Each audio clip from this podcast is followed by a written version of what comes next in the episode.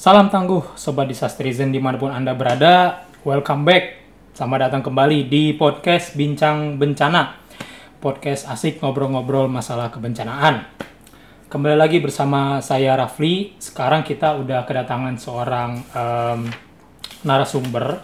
Beliau adalah Bapak Daryono, Kepala Bidang Mitigasi Gempa dan Tsunami BMKG. Selamat da- Selamat siang Bapak. Selamat siang Mas Arfli. Sehat Bapak? Alhamdulillah. Alhamdulillah sehat ya. Ini kasih tahu dong ya Sobat Disastrizen kita lagi ada di mana nih? Jadi saat ini Mas Rafli sedang bersilaturahmi ke kantor Badan Meteorologi Klimatologi dan Geofisika di Kemayoran. Dan ini adalah tamu kehormatan saya, Iya. juga Mas Tasril. Ini adalah suatu yang sangat menyenangkan saya.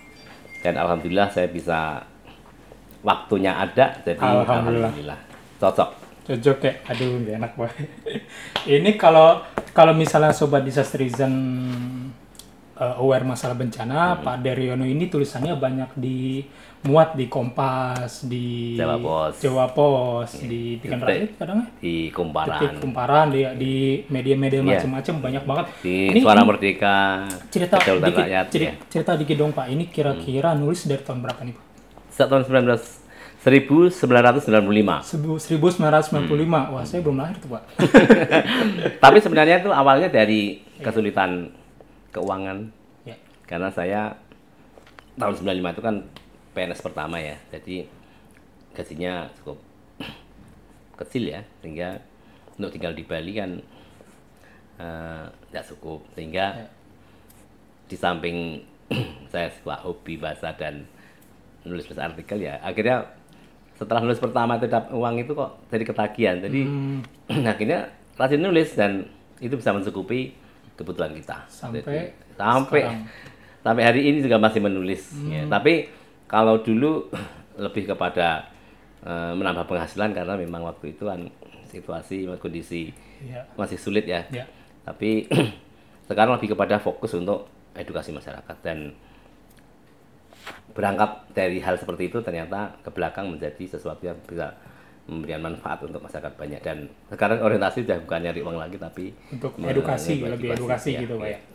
Sampai sekarang nih kira-kira udah nulis berapa artikel, Pak? mungkin lebih dari Kira-kira 100 aja. lebih dari 100 Lebih 100 lebih itu dari 100 1000 juga lebih tapi itu yang dimuat di eh, media cetak ya 100. ya. Tapi kalau di online ini sudah mungkin lebih dari 200 300-an ya. Hmm. Jadi eh, tadi sebenarnya di launching di acara itu tuh tiga. Ada tiga buku. Satu buku tentang Golden Time Tsunami dari Megatrust. Yang kedua kompilasi pegawai kompilasi tulisan pegawai BMKG saat eh, gempa Lombok, gempa eh, Palu dan gempa Selat Sunda dan eh, tsunami Selat Sunda.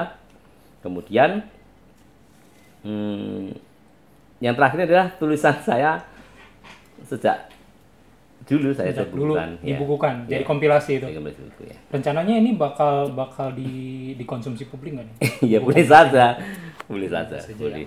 Kasih tau dong nih Pak, ini aktivitasnya gimana sih? Kok bisa kok bisa menjaga konsistensi gitu dalam menulis gitu? Eh, jadi sudah menjadi passion ya. Passion itu sesuatu yang menjadi kesukaan kita.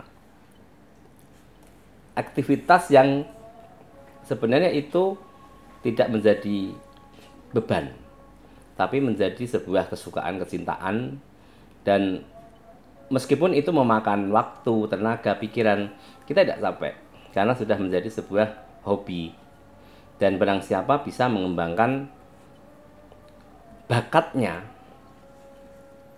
dalam sebuah aktivitas yang produktif dan jadi passion Ya. maka dia akan sukses karena eh, Jam terbang pekerjaan yang gitu dilakukan itu sudah tidak lagi menjadi beban ya. Iya. sehingga dia tidak tidur sampai eh, hari libur kerja itu eh, sesuatu yang eh, Enjoyable enjoy. gitu. Jadi weekend itu menjadi waktu yang sangat prime time untuk bisa menuliskan ide dan pikiran kita, Hmm. gagasan kita. Iya. Ini buat eh, biar sobat Disastrizen tahu nih, eh, Pak Daryono ini eh, punya sekitar 7.000 follower Twitter, betul Pak ya? Kalau Seribu tadi ya? dulu itu di Twitter ya, Twitter tadi. Iya. Ada lim- 15.000 ya kalau tadi Facebook 15 ribu Iya. kalau Instagram tiga belas setengah 13.000 ya. 13.500 k eh, 13 setengah k jadi ya karena saya memang konsisten untuk memposting Iya. sesuatu yang eh, terjadi terkait dengan gempa bumi dan tsunami sehingga ya, terus bertambah eh, followernya Kalau motivasi Bapak sendiri untuk nge-push diri Bapak untuk em, tetap nulis gitu, Hmm. apa sih kira-kira? saya selalu mendorong untuk produktif karena saya ingin apa yang terjadi di Indonesia ini khususnya terkait gempa dan tsunami itu segera diketahui oleh masyarakat dan bisa anda lihat ketika ada gempa mungkin gempanya itu terlalu kecil untuk hitungan magnitudo ya misalnya 3,3 Iya, tetapi terasa oleh beberapa orang. Misalnya tadi ada gempa di Kendal ya, Kendal ya yang pagi tadi. 3,3. Ya. Itu saya ingin orang Kendal itu tahu, orang Semarang tahu bahwa ada gempa loh, itu ya. ses- di situ sesarnya aktif gitu loh. Hmm. Dan itu bisa bisa mencapai 6,5. Ya. Paling tinggi itu. Iya. Dan itu hanya me- menyadarkan, mengingatkan. Dan kejadian itu mungkin bagi orang bukan sesuatu yang penting ya. Tapi bagi saya itu sebuah entry point bahwa mengedukasi orang itu adalah entry point. Iya, Kalau betul. tidak maka tidak menarik. Supaya supaya ada em, Iya. kayak wake up call untuk Akhirnya masyarakat apa? ini ya. Dari hanya gempa 3,3 itu saya bisa bahwa masyarakat Semarang harus ada. Ini bukti gempa ini sesar Semarang itu masih aktif. Hmm. Terus saya buka sejarahnya tahun 1850 sekian, terus 1860 sekian. Saya akhirnya saya bisa ngomong banyak tentang itu. Nah, jadi seperti itu. Ada gempa di mana? Itu menjadi entry point saya untuk mengurai dan membongkar Hmm. bahwa di situ ternyata ada pembangkit gempa. Di situ ada sumber gempa yang memicu tsunami. Sejarahnya ada tahun sekian, korbannya sekian. Jadi saya itu menjadikan event-event itu sebagai sebuah entry point untuk memberikan edukasi. Kalau nggak ada entry point itu hambar, ya, Kabar. hambar. Jadi ujuk-ujuk ngomong misalnya gempa Surabaya, mungkin orang nggak terlalu tertarik. Tapi kalau ada gempa kecil kekuatan dua setengah tapi orang merasakan itu jadi entry point pasti saya, saya libas habis apa ya potensinya sejarahnya Jadi benar-benar dikulik Iya, habis gitu dan ya itu ya silasap Iya, iya. ada gempa yang kecil-kecil Ya.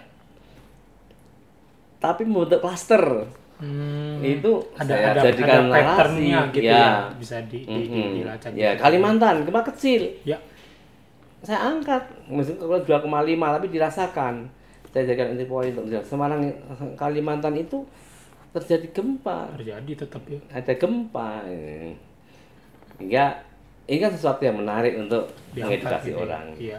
di samping itu memang saya itu itu adalah passion jadi saya mengajarkan kepada kawan-kawan yang terjun ke dunia mitigasi ya ya bisa jadi teman-teman ini tidak memiliki upah honor atau apa ya tapi itu perguruan mulia yang itu menjadi ada balasannya entah Ya, betul. nanti ya Iya, betul betul ya betul. pasti itu adalah sebuah eh, perbuatan mulia yang Iya. sebenarnya tidak banyak orang mau mengambilnya Hmm. tapi apa yang kita lakukan itu bisa menyelamatkan orang banyak dan Hmm.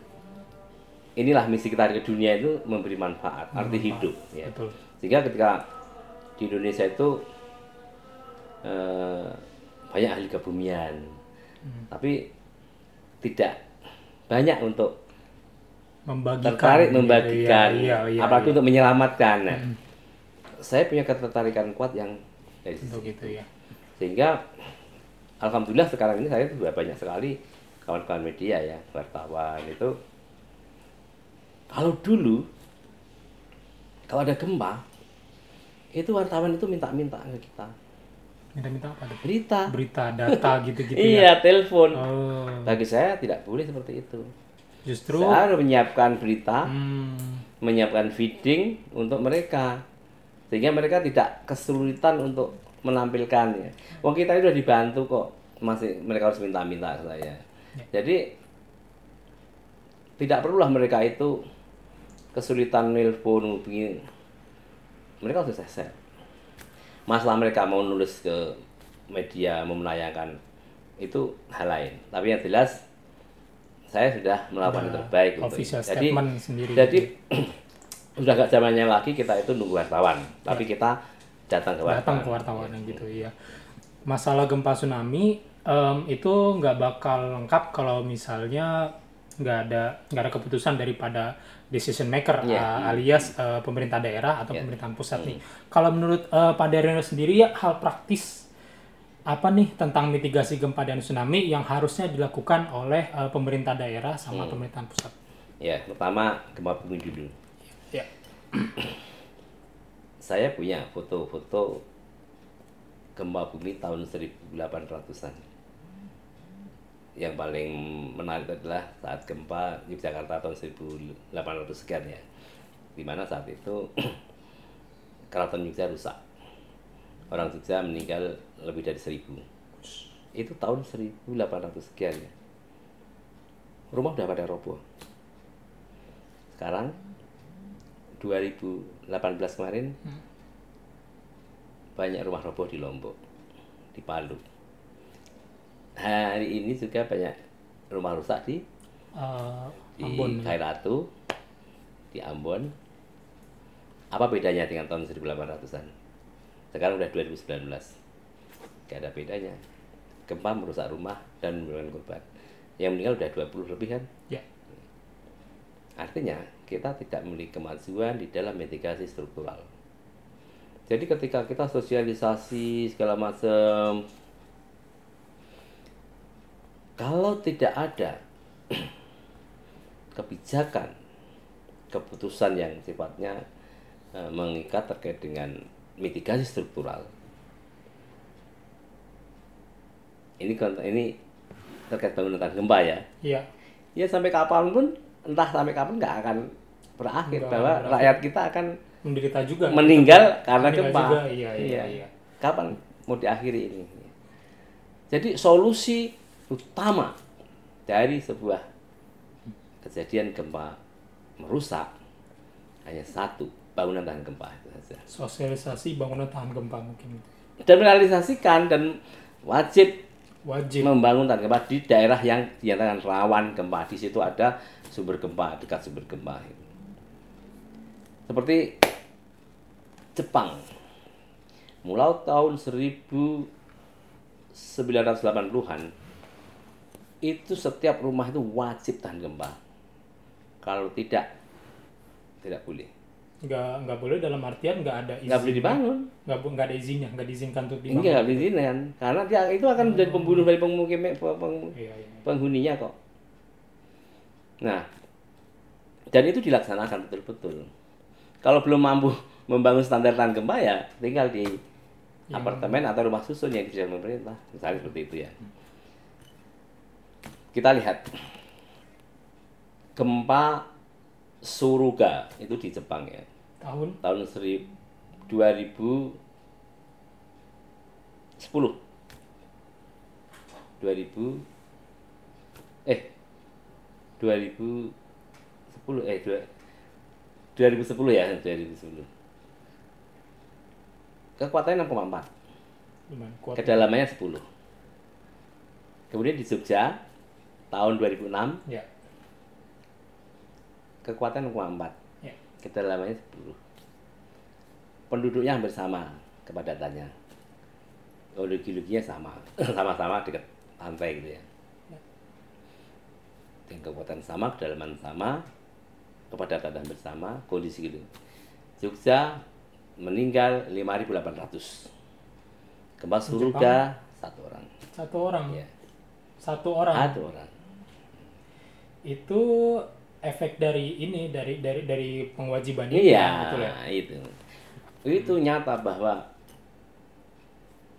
mitigasi struktural itu kalau dilaksanakan dengan benar, itu benar-benar mereduksi korban kematian, korban jiwa sangat signifikan. Itu pertama. hmm, Tsunami sekarang tadi dulu masih gempa. pantai barat Amerika West Coast Barat. Oh, West Coast. itu rumahnya tahan gempa. West Jepang tahan gempa. New Zealand tahan gempa. Gempa tujuh terjadi itu biasa. Kayak kemarin gempa apa ya Red Crash itu 7, koma berapa itu? Kemudian di New Zealand gempa tujuh juga. Jepang gempa tujuh. Itu yang meninggal hanya satu dua gitu. Ya. gitu aja. Ya. itu gambaran bahwa mitigasi struktural itu menjadi kunci. Nah, tentu di Indonesia itu bisa dilaksanakan karena di eh, kalau kita melihat PUPR itu kan sudah bangun rumah namanya Risha ya, itu bangunan tahan gempa itu kan nggak mahal. Atau kalau kita memang belum punya dana sama sekali ya, eh, tapi cukup ya beli bambu dan kayu yang sederhana ya. Lebih ini ya malah. Jadi desain menarik. Lebih ini ya Aman, malah. ya. Si bambu kayu ini padahal kesannya tuh kesannya tuh kesannya tuh retro banget gitu padahal Iya, iya. padahal lebih kuat ya. Nah, itu. Mas lihat tuh gempa Lombok. Gempa Palu. Rumah-rumah kayu yang ada di Lombok dan di Palu itu masih aman berdiri. Sampingnya rumah Batako rubuh total semua. Ya. Oke, tsunami. Tsunami yang pertama ambillah gempa Palu ya yang memicu tsunami itu. Banyak yang meninggal waktu terjadi Iya, tsunami itu. Palu. Itu mereka yang tinggal di tepi pantai. Ya, yang tinggal di situ. Coba bayangkan kalau saudara-saudara kita yang tinggal di tepi pantai itu memahami evakuasi mandiri dengan menjadikan guncangan gempa itu sebagai hmm, peringatan dini tsunami ya. Artinya kan ketika tinggal di pantai kemudian ada gempa kuat kemudian lari menjauh ya. Insya Allah selamat. Dan inundasi tsunami-nya itu tidak jauh. Ya paling jauh ya sekitar 300 meter gitu ya. Mungkin ada sebagian yang sampai lebih dari tapi rata-rata eh, 200-300 meter ya kalau kita menjauh setengah kilo atau paling jauh sekilo lah insya Allah kan selamat ya nah artinya untuk kawasan pantai yang sumber gempanya sangat dekat dengan pantai golden time-nya itu hanya sekitar 5 menit, 4 menit, bahkan 3 menit ya. Ya. Itu tidak bisa kita menunggu peringatan dini tsunami BMKG. Langsung aja lari gitu ya. Karena kita mengeluarkannya 5 menit. Iya. Ya, sehingga di tempat-tempat seperti itu peringatan dini kita tidak efektif, tidak bisa bekerja. Sehingga solusi Kayak di Mentawai dong gitu ya. ya solusi adalah evakuasi mandiri. Dan itu di Indonesia Timur itu kan secara tektonik kan sumber gempanya kan karena apa ya? Banyak sesar aktif ya. Dan megatrust juga. Tapi itu di pinggir-pinggir ya. Di dalamnya itu sesar semua ya. Dan itu sangat mungkin memicu tsunami. Dan kalau kita melihat eh, tsunami yang pernah terjadi di Indonesia itu saya list itu lebih dari 99 ya. Itu banyak sekali yang di Indonesia Timur itu sumber gempanya sangat dekat pantai. Sehingga menurut saya evakuasi mandiri itu menjadi program nasional. Ya peringatan di tsunami penting ya, Ya. karena memang untuk kawasan Coastal. eh, subduksi atau megatrust Sunda itu masih efektif. Jika terjadi gempa megatrust kita masih punya waktu 25 menit ya. Itu bisa untuk evakuasi memang dan itu efektif. Tapi kalau di Indonesia Timur yang pantai-pantai ini berdekatan dengan sumber gempa itu harus diutamakan adalah evakuasi mandiri. Kita harus mengkombinasikan antara peringatan dini tsunami Inatius itu dengan dengan evakuasi mandiri itu mandiri, kita ya. kita kembangkan kita bangun bersama-sama iya, ya Iya, iya, iya. karena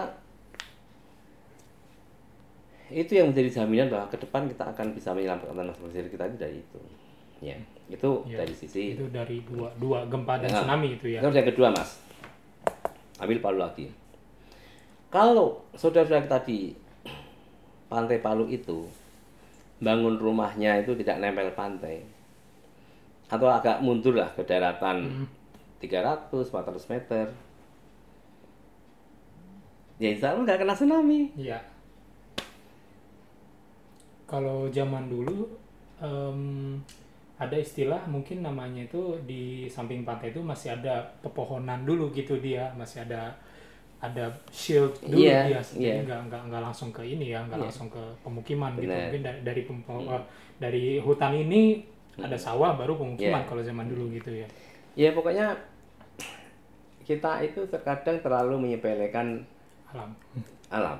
Betul. Ketika kita ada di pantai ada di pantai itu seolah-olah kita tuh full menikmati pantai ya. Ya nah tahu nggak kalau di dalam sana itu ada sumber gempa secara aktif atau megatrasnya itu yang harus saya pesan saya kepada masyarakat itu. Jadi kalau anda di pantai utara Jawa atau pantai barat Kalimantan atau pantai selatan Kalimantan atau pantai timur di eh, Sumatera sana itu Ah, Sumatera. mungkin tidak ada sumber gempa di sana ya di eh, lautannya. Itu menikmati pantai itu bisa full ya tetapi kalau kita berada di selatan Jawa selatan Jawa, berat Iya. Sumatera, Iya, iya, selatan iya. Bali Jawa, atau di Indonesia Timur itu lautnya itu banyak sumber gempa itu. Hmm. Hati-hati, harus ada menyisakan ruang waspada yang tinggi di benak kita. Karena apa? Jika terjadi gempa, sangat mungkin terjadi tsunami. Sehingga eh, bekal evakuasi mandiri tadi harus benar-benar menjadi kesadaran yang benar-benar melekat di dalam masyarakat dalam diri kita. masyarakat ya Ya. Jangan sampai kita itu mitigasi itu hanya ada di kalangan elit ya. iya Ya, kita hanya di seminar-seminar, di para peneliti, kemudian pada harus simposium. diturunkan gitu ya Tetapi aturan- masyarakat, ke masyarakat yang berisiko itu tidak banyak paham, belum membudaya. Hmm. Ini harus harus kita kapan ini bisa menjadi budaya itu kapan itu? Itu harus membutuhkan sebuah eh, gerakan yang besar dan masif. Tanpa itu sulit. Jangan sampai pembahasan mitigasi hanya ada di seminar, simposium, kalangan ahli peneliti. Tapi itu harus menjadi sikap way of life dari eh, saudara-saudara kita yang tinggal di tempat berisiko itu. masalah tempat beresiko tadi em, sekarang hari ini 28 September Pak ya em, menandakan satu tahun dari gempa gempa Palu kemarin gempa Palu silam likuifaksi silam menurut Bapak sendiri apa sih makna satu tahun peringatan kutip-kutip gempa Palu Iya, gitu? itu syarat dengan baik pembelajaran, Mas. iya apa aja itu menurut Jadi sebenarnya ketika eh, Tuhan menciptakan proses alam Iya. yang kemudian bersinggungan dengan menjadi bencana itu, itu sebenarnya kita diminta untuk menjadi semakin pintar.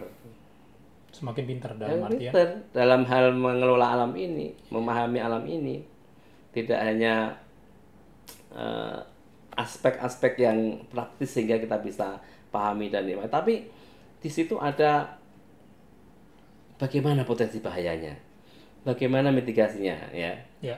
Bagaimana mengelola pantai agar aman, bagaimana pemerintah daerah bisa membuat sebuah perda agar pantai itu benar-benar bebas dari pemukiman dan tempat usaha misalnya ya, Betul. untuk kawasan yang rawan tsunami loh ya. ya Ya.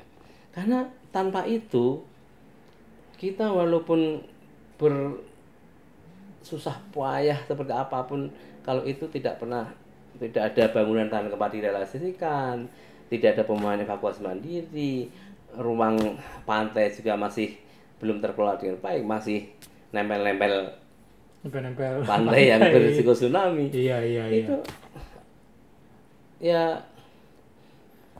bisa Useless jalan di tempat lah. kita itu Iya. mau hanya seminar-seminar saja sosialisasi diulang tapi lagi diulang Iya, lagi gitu iya. ya isunya diulang lagi ketika Iya. ada bencana di samping tadi itu ya bangunan tahan gempa kemudian evakuasi mandiri ruang ruang tata ruang pantai Iya. tiga harus memahami cara selamat saat menjadi gempa dan tsunami. Itu kan penting. Tiga itu tadi itu ya?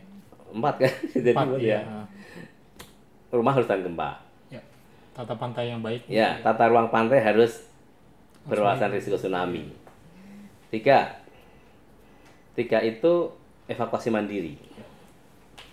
Salah selamat menghadapi gempa dan tsunami. Kalau ini terpenuhi, insya Allah,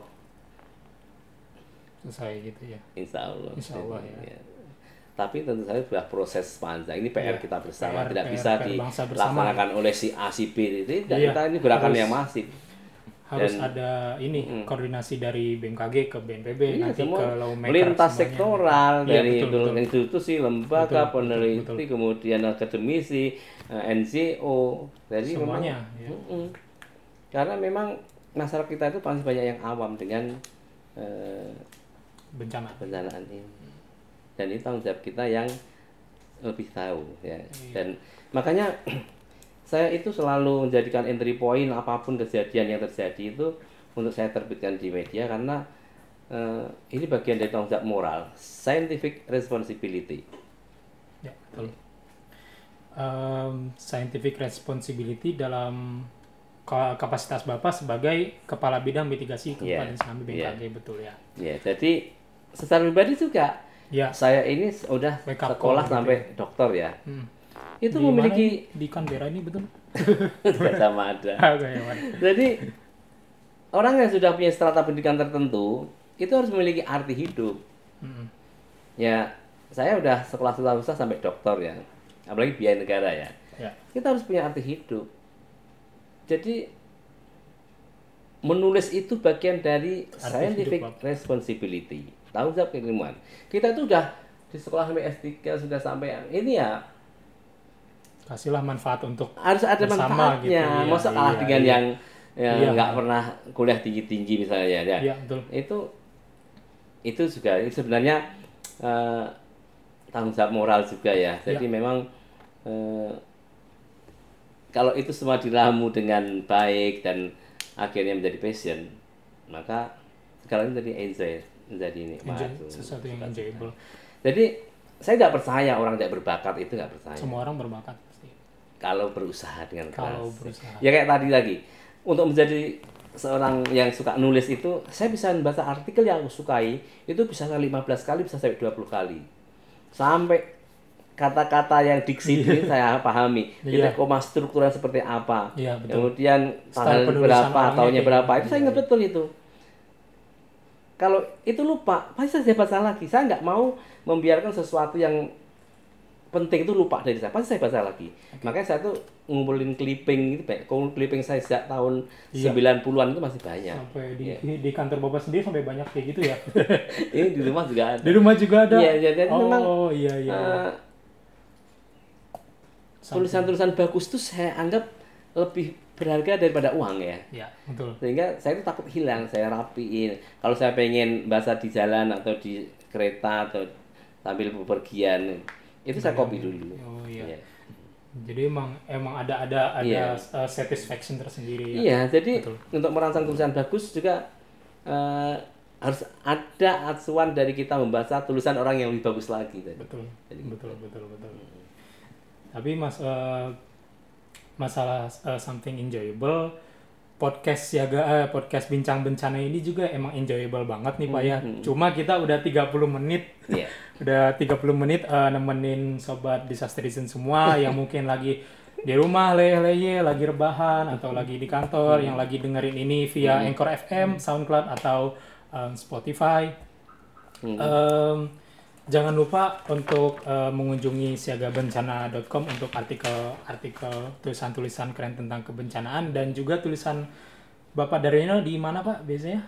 Saya itu Di Twitter untuk terus di-share gitu ya biasanya di ya. Facebook ya, di Facebook gitu ya, Facebook. Kadang yang suka minta tulisan saya itu kumparan.com Ya. ya. Tetapi Kompas, Kompas itu yang Kompas online ya. Ya, Itu setiap saya menyampaikan tulisan. tulisan dijadikan berita oleh dia. Mesti itu. Iya pasti.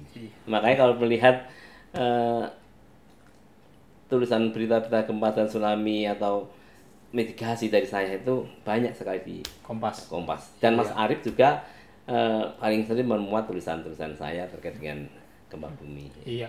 Em, selain follow eh, akun sosial media dari Pak Daryono. Kalau di Twitternya @daryon dar BMKG. Daryon Daryono BMKG. Daryono BMKG. At Daryono BMKG. Kalau Instagramnya di at- Sama. sama Daryono BMKG juga. Iya, jangan lupa juga follow sosial media kita di Instagram, Twitter dan Facebook di @yu saya kebencana.